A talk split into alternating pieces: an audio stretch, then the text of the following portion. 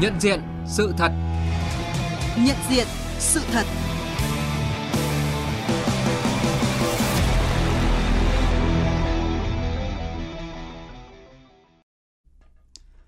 Thưa quý vị, thưa các bạn, thực hiện chính sách dân tộc nói chung, chính sách đối với đồng bào dân tộc thiểu số của nước ta nói riêng, đời sống của đồng bào các dân tộc thiểu số tại Việt Nam được nâng lên, bản sắc văn hóa của từng dân tộc được giữ gìn, phát huy, tạo nên bức tranh văn hóa Việt Nam đa dạng, đặc sắc. Vậy mà các thế lực thù địch vẫn ra sức xuyên tạc, chống phá bằng nhiều thủ đoạn công khai, trực diện, hòng hạ thấp những thành quả ấy, âm mưu chia rẽ các dân tộc. Gần đây một số phần tử cơ hội bất mãn còn đưa ra luận điệu văn hóa của các dân tộc thiểu số ở Việt Nam đang bị người kinh đồng hóa. Thủ đoạn không mới nhưng lại rất nguy hiểm bởi nó phá hoại khối đại đoàn kết toàn dân tộc, làm sói mòn lòng tin của nhân dân đối với Đảng và Nhà nước. Chúng ta cần phải nhận diện và phê phán luận điệu xuyên tạc này. Đây cũng là nội dung của chuyên mục Nhận diện sự thật hôm nay và cùng tham gia chuyên mục có Phó Giáo sư Tiến sĩ Bùi Hoài Sơn, Ủy viên thường trực Ủy ban Văn hóa Giáo dục của Quốc hội. Bây giờ xin mời biên tập viên Hằng Nga bắt đầu cuộc trao đổi. À, xin chào Phó Giáo sư Tiến sĩ Bùi Hoài Sơn. Vâng, xin chào biên tập viên Hằng Nga, xin chào quý vị thính giả của Đài Tiếng Nói Việt Nam. Nhận diện sự thật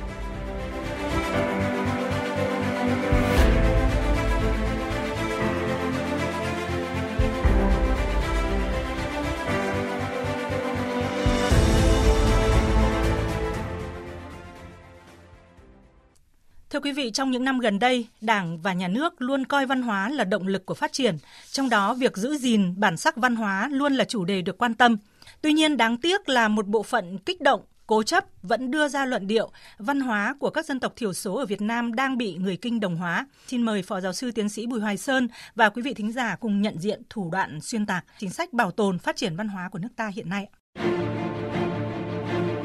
Bằng nhiều phương thức, các lực lượng phản động tuyên truyền xuyên tạc chủ trương, chính sách phát triển kinh tế, văn hóa xã hội của Đảng, nhà nước ta dành cho khu vực miền núi, vùng sâu, vùng xa, nơi có đông đồng bào dân tộc thiểu số sinh sống. Chúng phủ nhận toàn bộ những thành tựu to lớn của Việt Nam trong thực hiện chính sách dân tộc, vu cáo Đảng và nhà nước Việt Nam ép người đồng bào dân tộc thiểu số phải bỏ đạo, bỏ văn hóa truyền thống để hòa nhập với cuộc sống văn minh tiến bộ của người Kinh.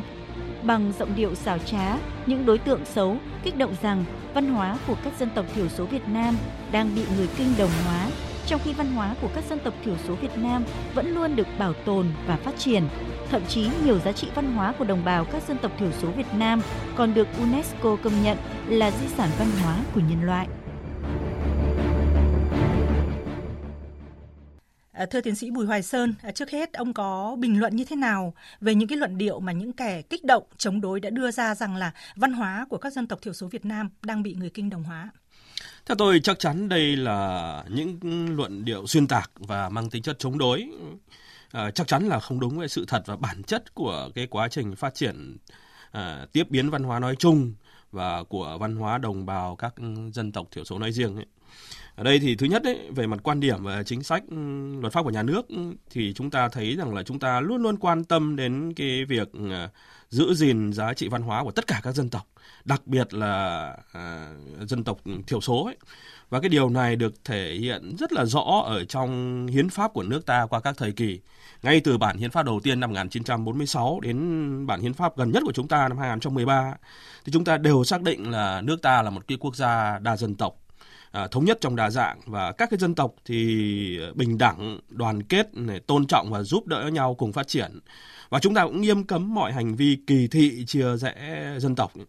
À, chúng ta cũng nhấn mạnh là ngôn ngữ quốc gia là tiếng Việt nhưng mà các dân tộc ấy thì có quyền dùng tiếng nói này chữ viết này giữ gìn bản sắc dân tộc phát huy phong tục tập quán truyền thống và cái văn hóa tốt đẹp của mình và nhà nước ấy thì thực hiện chính sách phát triển toàn diện Ờ, cũng như là tạo điều kiện để các dân tộc thiểu số phát huy nội lực cùng phát triển với đất nước và công dân thì có quyền xác định dân tộc của mình ờ, sử dụng ngôn ngữ mẹ đẻ này hay là lựa chọn ngôn ngữ giao tiếp ờ, và chúng ta cũng xác định là nhà nước ưu tiên phát triển giáo dục ở miền núi, hải đảo, vùng dân tộc đồng bào thiểu số và vùng có điều kiện kinh tế xã hội đặc biệt khó khăn. Thế thì còn về mặt thực tế thì chúng ta cũng đã ban hành nhiều các cái chính sách để tạo điều kiện cho đồng bào dân tộc khẳng định cái bản sắc của mình. Ờ, ở Quốc hội thì ờ, chúng ta có tới 89 đại biểu Quốc hội là người dân tộc thiểu số. À, tức là cái tỷ lệ này là chiếm 18% số đại biểu Quốc hội lớn hơn so với lại cái tỷ lệ là 15% mà trên tổng số dân của Việt Nam của chúng ta cái điều này thì giúp cho chúng ta bảo đảm là tiếng nói này hay là nguyện vọng của đồng bào dân tộc thiểu số thì luôn luôn được lắng nghe. Đồng bào dân tộc thiểu số thì ờ, có thể là tham gia vào mọi các cái quyết định lớn của đất nước. Và đó là lý do tại sao mà chúng ta có thể bác bỏ một cách dứt khoát cái luận điệu xuyên tạc chia rẽ dân tộc của các cái thế lực thù địch. Dạ vâng ạ. Và như những cái phân tích vừa rồi của ông thì hậu quả của những cái sự phát tán quan điểm sai trái đó trên môi trường mạng không hề nhỏ đối với cái quá trình xây dựng khối đại đoàn kết toàn dân tộc. Vậy theo ông thì cần phải làm gì để nhận diện rõ những cái âm mưu đó ạ? Chúng ta thấy rằng đây là một cái thách thức văn hóa phi truyền thống mà chúng ta đang phải đối mặt đấy nếu như là trước kia thì thông tin được thẩm định này được lựa chọn một cách cẩn thận hơn ấy, thì bây giờ với cái môi trường mạng xã hội rất là nhanh ờ, mang tính vô danh lớn và rất là khó kiểm soát ấy, thì hậu quả của cái việc phát tán thông tin sai trái là rất nghiêm trọng. Và chúng ta thì có thể nhận diện được những cái thông tin đó bằng các cái biểu hiện. Có thể là những cái thông tin ờ, kích động phá hoại, chia rẽ khối ờ, đại đoàn kết dân tộc giữa các cái dân tộc và các cái tôn giáo. Và đó cũng có thể là các cái thông tin về tuyên truyền kích động bạo lực và gây rối ờ, trật tự công cộng và tôi nghĩ rằng ấy là khi tiếp cận các cái thông tin này chúng ta rất cần có những cái phân tích có những cái sàng lọc tìm hiểu kỹ các cái nguồn thông tin trước khi chia sẻ và bình luận. Và nếu chúng ta phát hiện ra những thông tin sai trái xuyên tạc ấy, thì phải kịp thời báo với lại các cái cơ quan chức năng để xử lý ngay. Vâng ạ, à, ai cũng biết là Đảng ta và Chủ tịch Hồ Chí Minh thì đặc biệt quan tâm đến vấn đề dân tộc và đại đoàn kết toàn dân tộc, à, coi đây là cái vấn đề có ý nghĩa chiến lược, quyết định sự thành công của cách mạng. À, thưa Phó Giáo sư Tiến sĩ Bùi Hoài Sơn, trong các văn kiện Đại hội Đảng, nhất là trong thời kỳ đổi mới, thì sự kế thừa quan điểm đó đã được à, cụ thể hóa như thế nào? tôi thấy là cái tư tưởng đoàn kết hay là đại đoàn kết toàn dân tộc ấy thì giữ một cái vai trò vô cùng đặc biệt nhất quán và xuyên suốt trong đường lối chủ trương của Đảng, chính sách pháp luật của nhà nước chúng ta đấy. Và Đảng ta thì luôn xác định rằng là đoàn kết là cái giá trị cốt lõi, đại đoàn kết toàn dân tộc là đường lối chiến lược và là cội nguồn sức mạnh hay là động lực chủ yếu của cách mạng Việt Nam và có ý nghĩa quyết định đến mọi cái thắng lợi của cách mạng của chúng ta trong cái công cuộc xây dựng và bảo vệ Tổ quốc.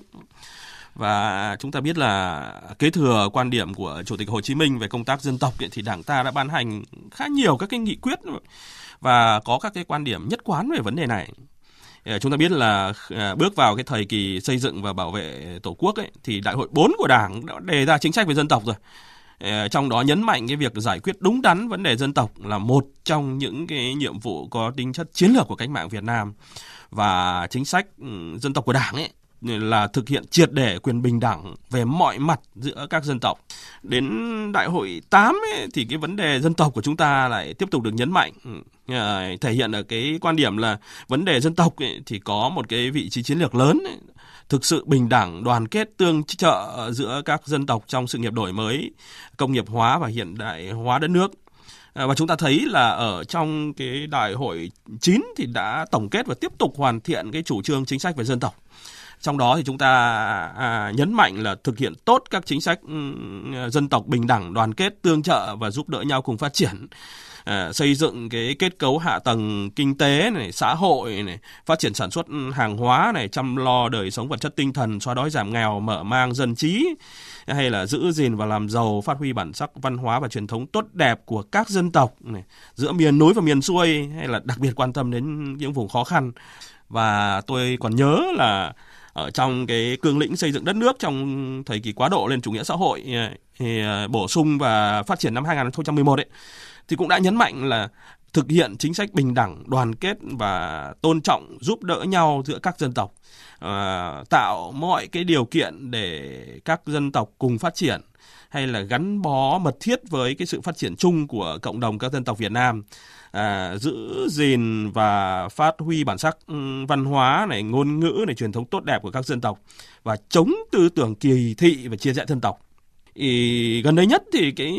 văn kiện đại hội 13 của Đảng thì tiếp tục khẳng định là lấy giá trị văn hóa con người Việt Nam là nền tảng sức mạnh ờ, nội sinh quan trọng đảm bảo cho sự phát triển bền vững và quan tâm tạo điều kiện phát triển văn hóa văn nghệ của các dân tộc thiểu số. Thì chúng ta thấy rằng là xuyên suốt các cái văn bản của chúng ta đã thể hiện những cái cái thông điệp quan trọng về việc là bảo vệ ờ, và phát huy những giá trị văn hóa của các tộc người thiểu số. Và tôi nghĩ rằng đây là một cái tín hiệu rất là tốt À, rất là tích cực cho việc chúng ta ừ, bảo vệ những giá trị văn hóa của dân tộc. Vâng ạ. À, như những gì mà Phó Giáo sư Tiến sĩ Bùi Hoài Sơn vừa phân tích thì chúng ta thấy là từ trước tới nay trong các nghị quyết à, những chính sách về phát triển văn hóa, chúng ta đã đều dành cái sự quan tâm đặc biệt cho vấn đề bảo tồn và phát huy các giá trị văn hóa của các dân tộc Việt Nam và coi đây là một thể thống nhất, thống nhất trong đa dạng. Ở trong bối cảnh đó thì luận điệu cho rằng văn hóa của các dân tộc thiểu số Việt Nam bị người Kinh đồng hóa là hoàn toàn không chính xác và chúng ta cùng nghe ý kiến của tiến sĩ Nguyễn Viết Chức, à, nguyên phó chủ nhiệm Ủy ban Văn hóa Giáo dục Thanh thiếu niên nhi đồng của Quốc hội. Ở Việt Nam rất là tôn trọng cái việc dùng à, tiếng của các đồng bào dân tộc. Ngay trong lĩnh vực truyền thông có hẳn một kênh dành riêng cho dân tộc. Thử hỏi nước nào làm được cái việc đấy. Ở trên thế giới có nước nào làm những việc đấy. Cái thứ hai nữa là trong nghị quyết mà nói thì chúng ta nói là gì? Xây dựng một cái nền văn hóa thống nhất trong đa dạng, rất là tôn trọng từ chuyện ăn, chuyện mặc. Thậm chí chúng ta lại xóa đói giảm nghèo, rất là tuyệt vời. Văn hóa suy cho cùng là cái ăn, cái mặc cái chứ chứ không phải chỉ có hát mới múa đâu. Các đồng bào như đồng bào miền núi như tài nùng, rồi thậm chí cả một cái dân tộc rất đặc biệt là dân tộc chức thì bây giờ cũng đã hòa đồng sống cùng với người dân Việt Nam. Tất cả những cái đó nó, nó rất rõ ràng chứ không phải nói trên lý thuyết. À, thưa Phó Giáo sư Tiến sĩ Bùi Hoài Sơn ạ, ông có cái chia sẻ quan điểm của Tiến sĩ Nguyễn Viết Chức ạ? Ờ, tôi hoàn toàn đồng ý với quan điểm của tiến sĩ uh, Nguyễn Viết Chức ấy, vì chúng ta thấy được rằng ấy, rõ ràng ấy, là việc chăm lo cho đồng bào các dân tộc ấy, là một cái chính sách nhất quán của chúng ta và à, hiện nay tôi lấy ví dụ như là chúng ta đang có ba cái chương trình mục tiêu quốc gia. Thì cả ba cái chương trình mục tiêu quốc gia này đều hướng đến đồng bào các dân tộc. Chương trình xóa đói giảm nghèo chương trình nông thôn mới hay là chương trình à, dân tộc miền núi chẳng hạn. Thì cái đối tượng thụ hưởng chính ấy, và quan trọng ấy, vẫn là các cái đồng bào các dân tộc thiểu số. Và à, cái việc mà chúng ta có các cái kênh truyền hình, kênh phát thanh À, hay là có rất nhiều các cái phương tiện truyền thông khác thể hiện tiếng nói nguyện vọng, cái nhu cầu của đồng bào các dân tộc thiểu số chính là những cái bằng chứng rõ ràng nhất về việc là chúng ta luôn luôn chăm sóc, luôn luôn tôn trọng, luôn luôn cố gắng giữ gìn những cái giá trị của văn hóa dân tộc để từ đó, những cái giá trị văn hóa này à, và cuộc sống của đồng bào các dân tộc ấy trở thành những các cái yếu tố quan trọng trong việc xây dựng đất nước của chúng ta, thống nhất trong đa dạng. Và đó chính là một cái sức mạnh Việt Nam trong cái giai đoạn mới hiện nay. Vâng ạ. À, với một đất nước có tới 54 dân tộc anh em thì cái quá trình giao lưu và tiếp biến văn hóa là một quá trình tất yếu và hoàn toàn không có chuyện là đồng hóa văn hóa như một số đối tượng ờ, đã rêu rao. À, quan điểm của Phó Giáo sư Tiến sĩ Bùi Hoài Sơn à, về câu chuyện này như thế nào? À, tôi nghĩ rằng ấy là quá trình giao lưu và tiếp biến văn hóa là một cái quá trình mà nó tất yếu, nó không chỉ diễn ra ở ở đồng bào các dân tộc thiểu số mà còn uh, diễn ra ở ngay bản thân của người kinh nữa. Cũng không chỉ diễn ra ở Việt Nam mà còn diễn ra trên phạm vi của toàn thế giới. Uh, tôi thì hoàn toàn tin tưởng rằng ấy, là bằng những cái chính sách của đảng và nhà nước của chúng ta trong những cái vấn đề liên quan đến dân tộc ấy, thì chúng ta sẽ tạo mọi cái điều kiện Ờ, tốt nhất ấy, để từ đó thì quá trình giao lưu tiếp biến văn hóa của chúng ta ấy, vừa đạt được mục tiêu là à, giữ gìn cái bản sắc văn hóa dân tộc ấy, vừa tiếp thu được tinh hoa văn hóa của thế giới ấy. cái điều này không chỉ đúng chung với lại cả nước mà còn đúng với lại từng dân tộc anh em và tôi thấy được những các cái biểu hiện đó ở trong rất nhiều các cái sự kiện mà chúng ta đã tổ chức cho đồng bào các dân tộc thiểu số. Không chỉ việc là chúng ta à, có được cái sự ghi danh của UNESCO đối với lại rất nhiều ở các cái di sản văn hóa của các tộc người thiểu số như là cổng trương Tây Nguyên ờ, hay là xòe Thái như ờ, then tày hay là các cái di sản khác. Mà chúng ta thấy rằng là các cái sự kiện, các ngày hội đại đoàn kết dân tộc hay là các cái sự kiện cho từng dân tộc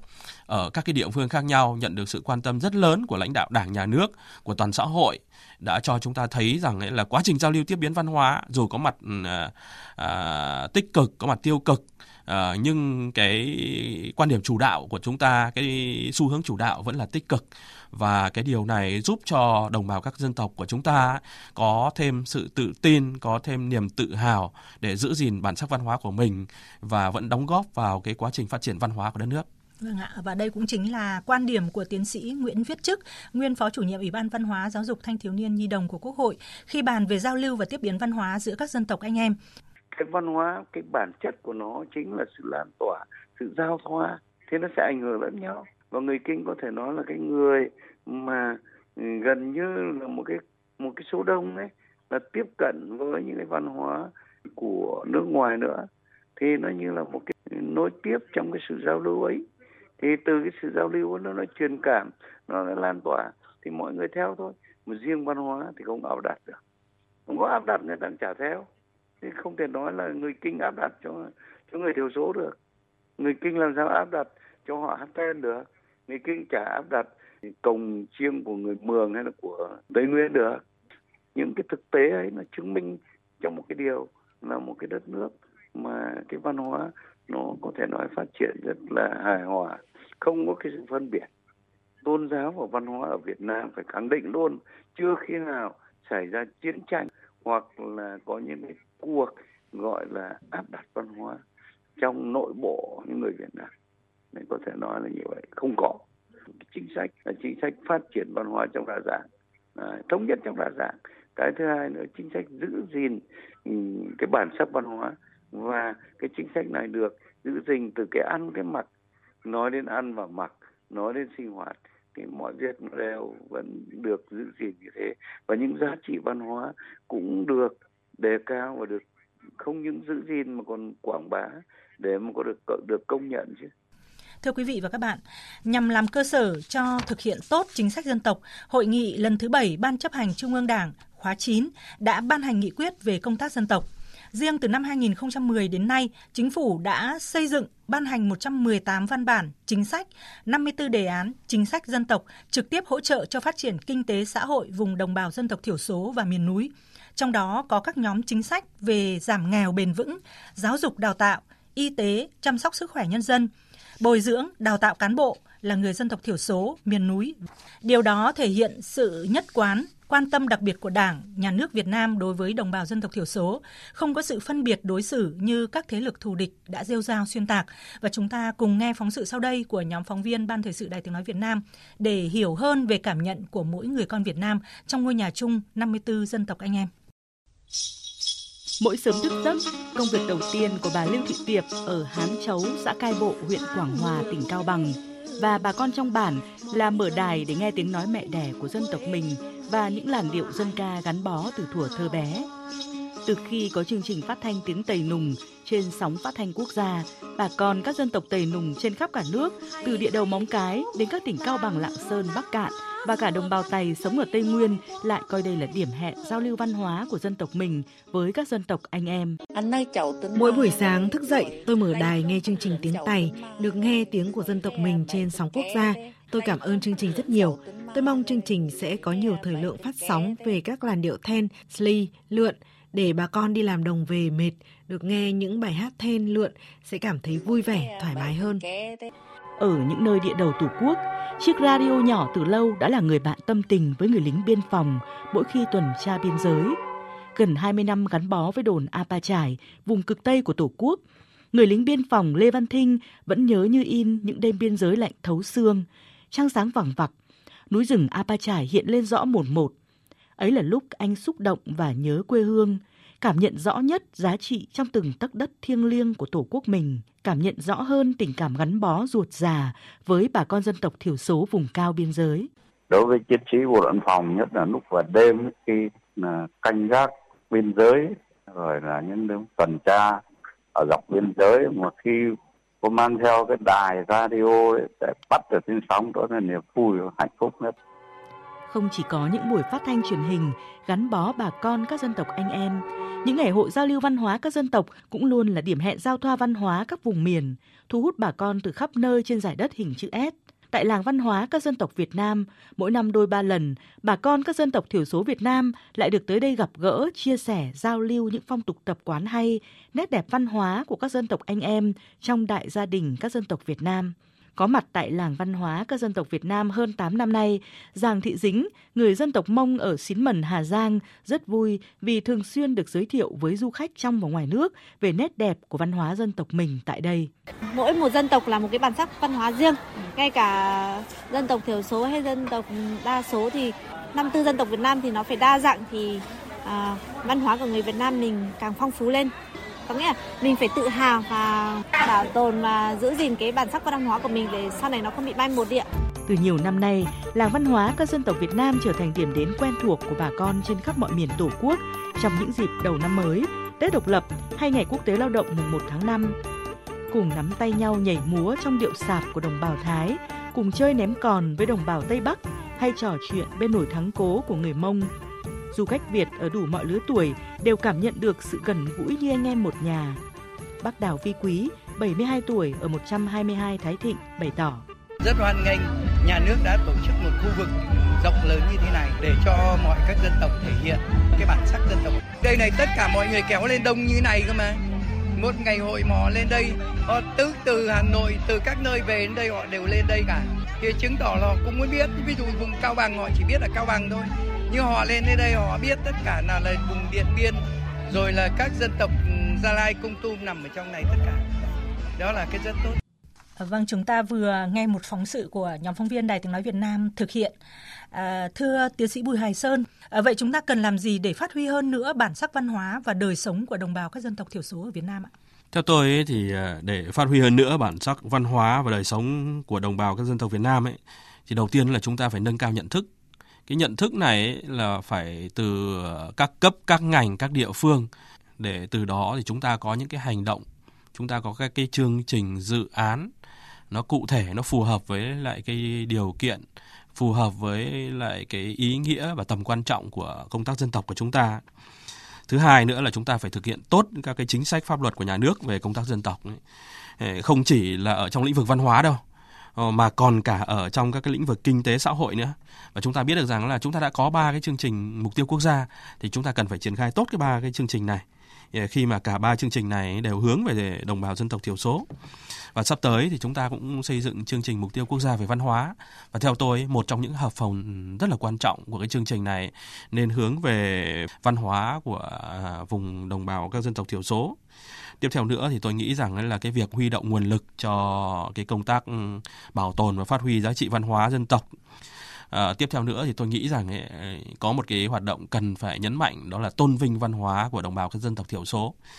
À, cái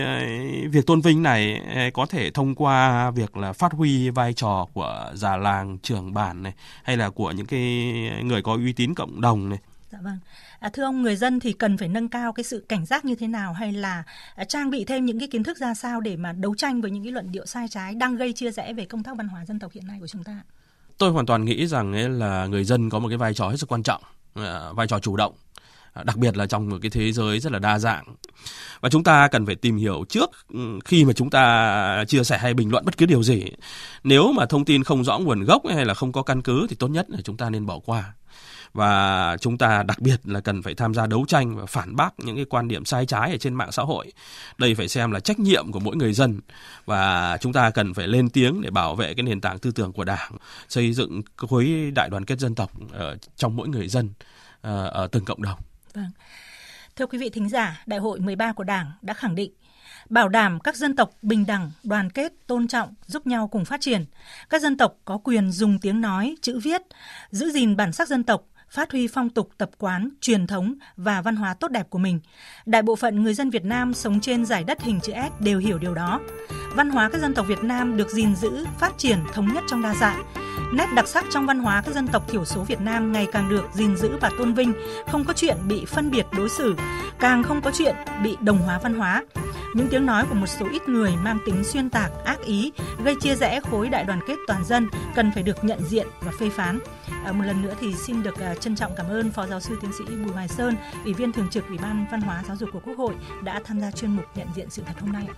À, chuyên mục này do các biên tập viên Mỹ Hà và Hằng Nga thực hiện, chịu trách nhiệm nội dung Nguyễn Vũ Duy. Xin chào và hẹn gặp lại quý vị.